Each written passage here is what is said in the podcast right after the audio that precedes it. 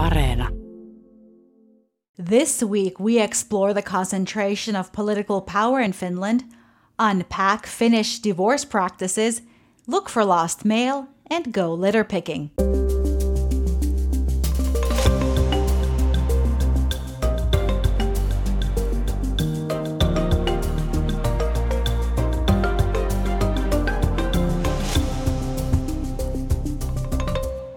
And welcome to All Points North, the podcast that always picks up after itself. I'm Zena Iovino, and joining me this week is Egan Richardson. Welcome, Egan. Thanks, Zena. Great to be here as always. What have you been up to this week, Egan? Well, the big story has been the County Council elections. We covered them extensively on the website, and you can read those stories at yle.fi slash news. But the main takeaway is that Finland now has delegates for its 21 brand new county councils that will decide on social, healthcare, and rescue services over the next three years. Election night must have been exciting. Kind of. Uh, the big story, or the main narrative, was that it seems like there was a return of the big three parties after a period when the Greens and the Finns Party have challenged them. The clear winner was the National Coalition Party, which got some 22% of the vote.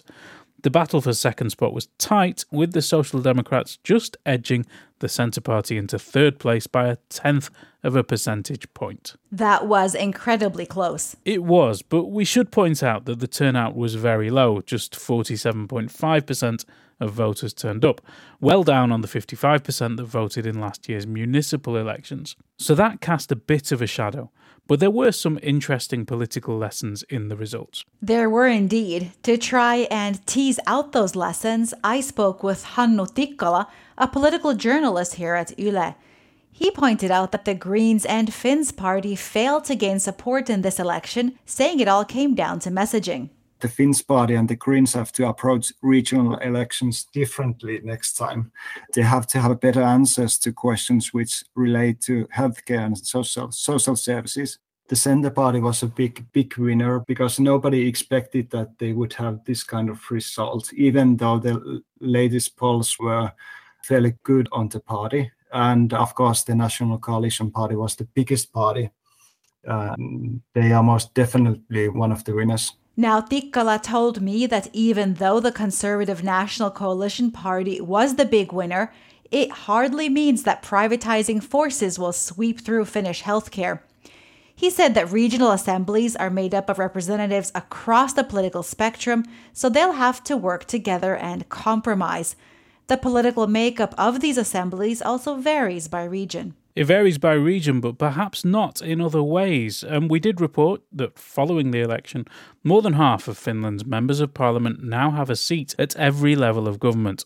This powerful group of 101 MPs are municipal councillors as well as being newly elected county councillors and have a day job serving as MPs in Parliament. It is pretty extraordinary, if not almost unbelievable.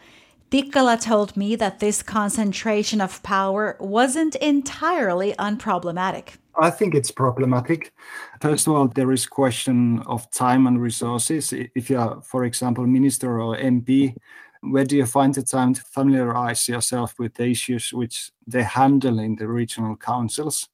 And of course, there is a question of impartiality. Uh, how can you think that well, what is the best for your region well, when you also represent your municipality in the city council. And that was fellow Yle journalist Hannu Tikkola.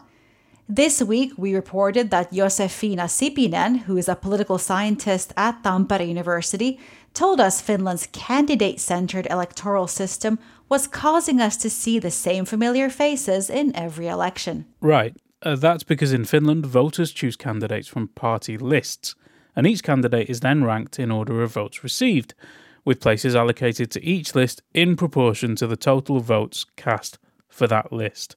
Simple, really. In practice, this means that a candidate that attracts a lot of votes can take many less popular candidates into power. You know, this system sounds like it can lead to political power being concentrated in fewer and fewer hands. But on a more positive note, and before we move on, we should mention that this election was the first one in Finland where women won the majority of seats. Gender experts and political scientists have speculated that this happened because there was a clean slate. Incumbents are generally far more likely to win in an election than newcomers, and men already hold the majority of seats in most decision making bodies. And just before we do move on, um, we did get some messages on WhatsApp about the election. Uh, Matti, a regular correspondent, said he was impressed by the female majority elected in these elections, while we also got a message that was less pleased with our coverage. It's a long message, but this is the main point. In neither language do I see any thoughtful analysis of what the effect of one or the other party's influence on SOTA services will be. That seems more important than the scorekeeping that pervades all the news. It will be interesting to learn more about that. Well, we have tried to contextualize these elections and explain what's at stake, but the thing is that these bodies are brand new. We don't know how parties will act yet, but we take that on board and we'll try to produce some more digestible summaries as these bodies get started. Was there any other election feedback, Egan? There was. Uh, I hesitate to read it because it's so nice, but anyway. Um, hi all, I just wanted to thank you for the great info you provided re SOTA elections. I just voted for the first time in Finland, and I have to admit, might have dripped a few tears afterwards. The often perplexing Finnish political system is a bit less intimidating thanks to you all. I truly appreciate your reporting and encouragement to vote. And that's an anonymous listener who is hopefully not any of our mums. Let us know what you think via WhatsApp on plus 358 44 421 0909. Now, a divorce law explainer captured the interest of our audience this week.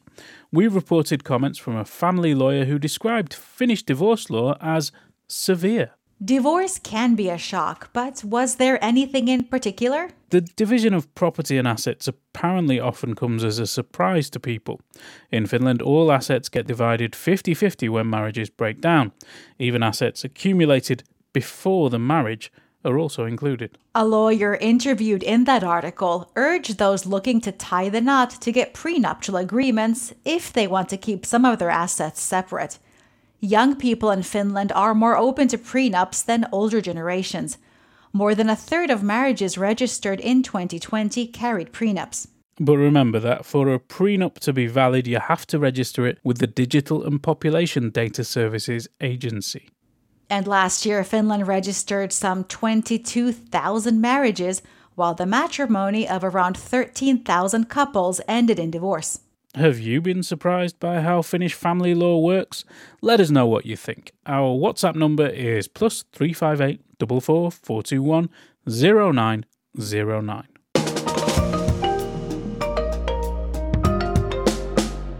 I think it's time to round up the news. There has been some speculation about the Helsinki region possibly passing the peak of the Omicron wave of the COVID epidemic.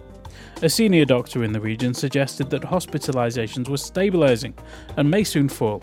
And shortly after that, ministers and Prime Minister Sanna Marin started talking about loosening restrictions at a quicker pace. A man was acquitted of a double murder in Turku after a psychiatric evaluation found him to be of unsound mind. The killing took place last April, and the court ordered compensation to be paid to the victims' families. A total of five people face criminal charges over their links to Extinction Rebellion following a police investigation. Four have been charged with fraud and fundraising offences, while the fifth is suspected of incitement after offering to pay the fines of anyone convicted due to their actions on an Extinction Rebellion demo. It was reported that Helsinki and Uusimaa Hospital District does not have up to date figures on the vaccination status of their COVID patients. This is the result of a new data input system that means many admissions don't get their vaccination status recorded. Former Interior Minister Päivi Räsänen went on trial in Helsinki, accused of inciting hatred against a minority. The trial relates to her posts and writing criticising the Lutheran Church for supporting pride parades, and will be the first time in Finland someone has been tried for quoting passages from the Bible. Once again, Finland topped the Perceptions of Corruption Index, suggesting that people here have great faith in politicians, officials, and institutions. It's economic forecast time, and many number crunchers are saying the economy is heating up. OPE predicted 2.7% growth next year, while Nordea reckons the economy will grow by 3%. And finally, in sports news, Finland is gearing up for the Olympics, but the women's ice hockey team has had a disrupted build-up after legendary goaltender Noora Räty was left out of the final squad. Coach Pasi Mustonen offered her a confusing role as a stay home first substitute, but she declined. Now, as you know, we'd love to hear from our listeners, and we've had a few messages this week that didn't relate to the election.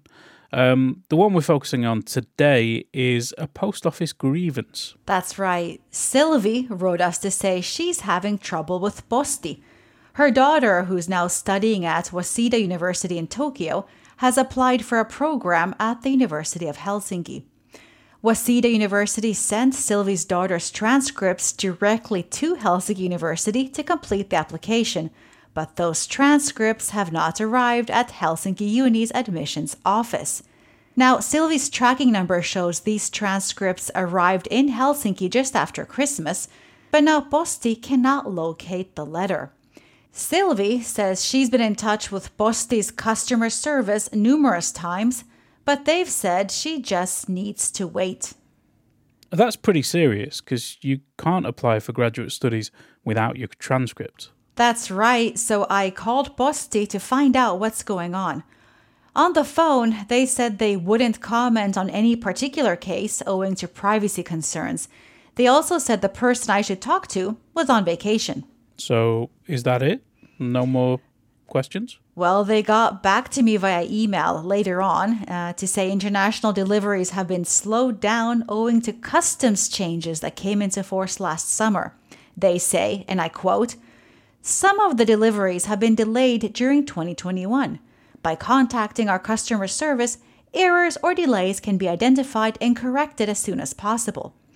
Our goal is always to deliver as quickly as possible. But that doesn't really help Sylvie, does it? No, it doesn't. So I called the Finnish consumer watchdog to hear what they had to say.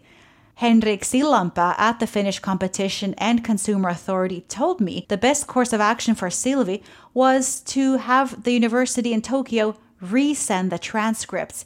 He also told me that the Universal Postal Union Convention stipulates that there's no compensation for delayed mail. Well, let's hope Sylvie still has time to do that.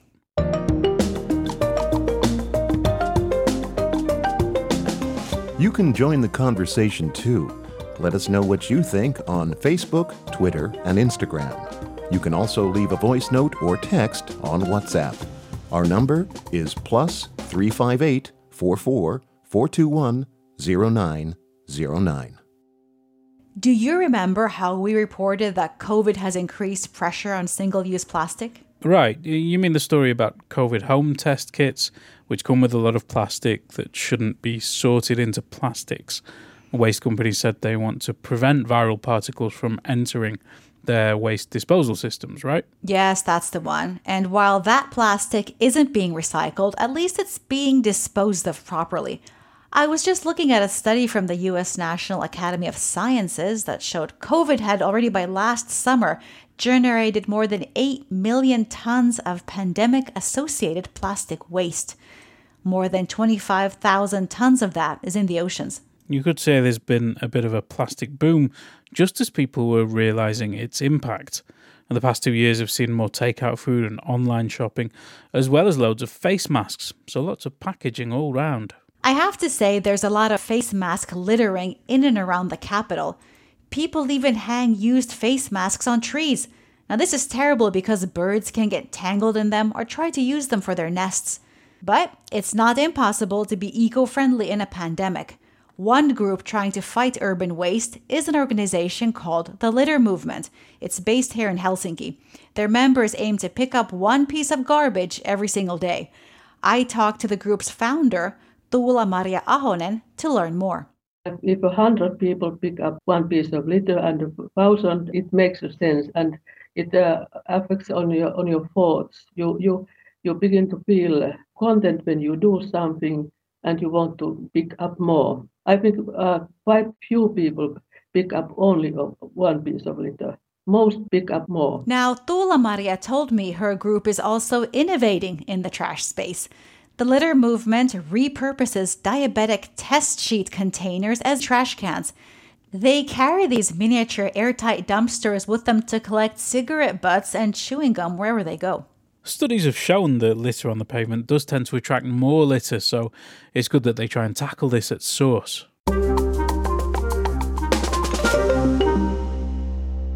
The weekend is almost here, and I've just learned that the Helsinki Documentary Film Festival DocPoint is opening this weekend. It seems odd to have a film festival when lots of cinemas are closed due to COVID, so how is DocPoint getting around that? That's exactly why DocPoint organizers shifted their entire program online this year to salvage the event. The program actually kicks off with a free outdoor event on Saturday in downtown Helsinki by the Music Center, where one of the outer walls is turning into a giant movie screen. I spoke to the festival's artistic director, Kati Juurus, to get a taste of what's in store. The benefit, of course, is that now anyone anywhere in Finland can see our films, can watch our films, but on smaller screens, they won't be in the cinema. I asked Kati Juurus if the pandemic had guided her selection of films. Her answer may surprise you. I specifically chose not to show many Corona films. We actually have just one, which is a great Estonian film called Tell Me. But the themes are, first of all, something that I like to call What Do You Believe in? And it's about beliefs, sort of religious beliefs, but also the ways people choose to believe in a truth so it's about how we see the world, how we define the world for ourselves, what beliefs or what choose to believe in. We have a another theme which is linked to this one, which is identity, which is about how we become who we are. There's a lot of films about young people maybe rebelling against their parents or trying to define who they are, maybe finding their sexual identity or you know their identity in the society and then the third theme is activism we have films both from finland and from all around the world about people who are trying to change the world in different ways and i think all these themes somehow reflect the fact that we are sort of struggling to understand the big problems the big issues that are around us. There is the pandemic. There's also the, the sort of the rise of dictatorship in our neighboring country. There's the rise of populism around the world. There's, of course, the eco catastrophe. So there's a lot of big questions that we have to deal with. And that has an impact on our identities, on our beliefs. And some of us decide to become activists and, and do something about these themes, uh, these, these issues. And that was Kati Juurus of the DocPoint Film Festival. You can find more information and watch the films at docpoint.fi. And I think that might be all we've got time for today. The weekend's almost here. I think I'll be trying out my newfound litter picking skills. I'll be wearing gloves though. Any special plans for the weekend, Egan? Not really, Zena, uh, although I have discovered this game called Wordle, which you might have seen on social media. It's quite addictive, really, um, and I'm getting quite into that. Well, do tell us more. It's a fiendish online game that makes you guess one five letter word each day. You start by guessing any five letter word, and the app tells you if the letters are in the right place, or in the word but not in the right place, or not in the word at all and the goal is to guess the word in as few attempts as possible. It's surprisingly simple, but as I said, it's addictive. And these are English words? They are, but there's also a Finnish version called Sanuli that's uh, really, really hard for me at least. And the thing about Wordle is that there's only one word per day, so it's not like a lot of mobile focused activities that try to eat all of your time. It feels kind of respectful like that. Maybe I'll give it a try. Did you have any Areena streaming tips for me? Of course I do, Zena. Um, I reckon uh, Time is the one this week. It's a British three part prison drama starring Sean Bean and Stephen Graham. It's gotten rave reviews in the UK at least, but it's not exactly a joyful three hours. Alright, Egan. And that's about all we've got time for today. So I'd like to thank you, Egan, again, for joining me today, Mark B. Odom for producing the show, our sound engineer, Laura Koso, and of course, you, our audience, for listening to and supporting the show. Don't forget to like, subscribe, and leave a review, and to check out our website at yle.fi slash news. Bye! Bye!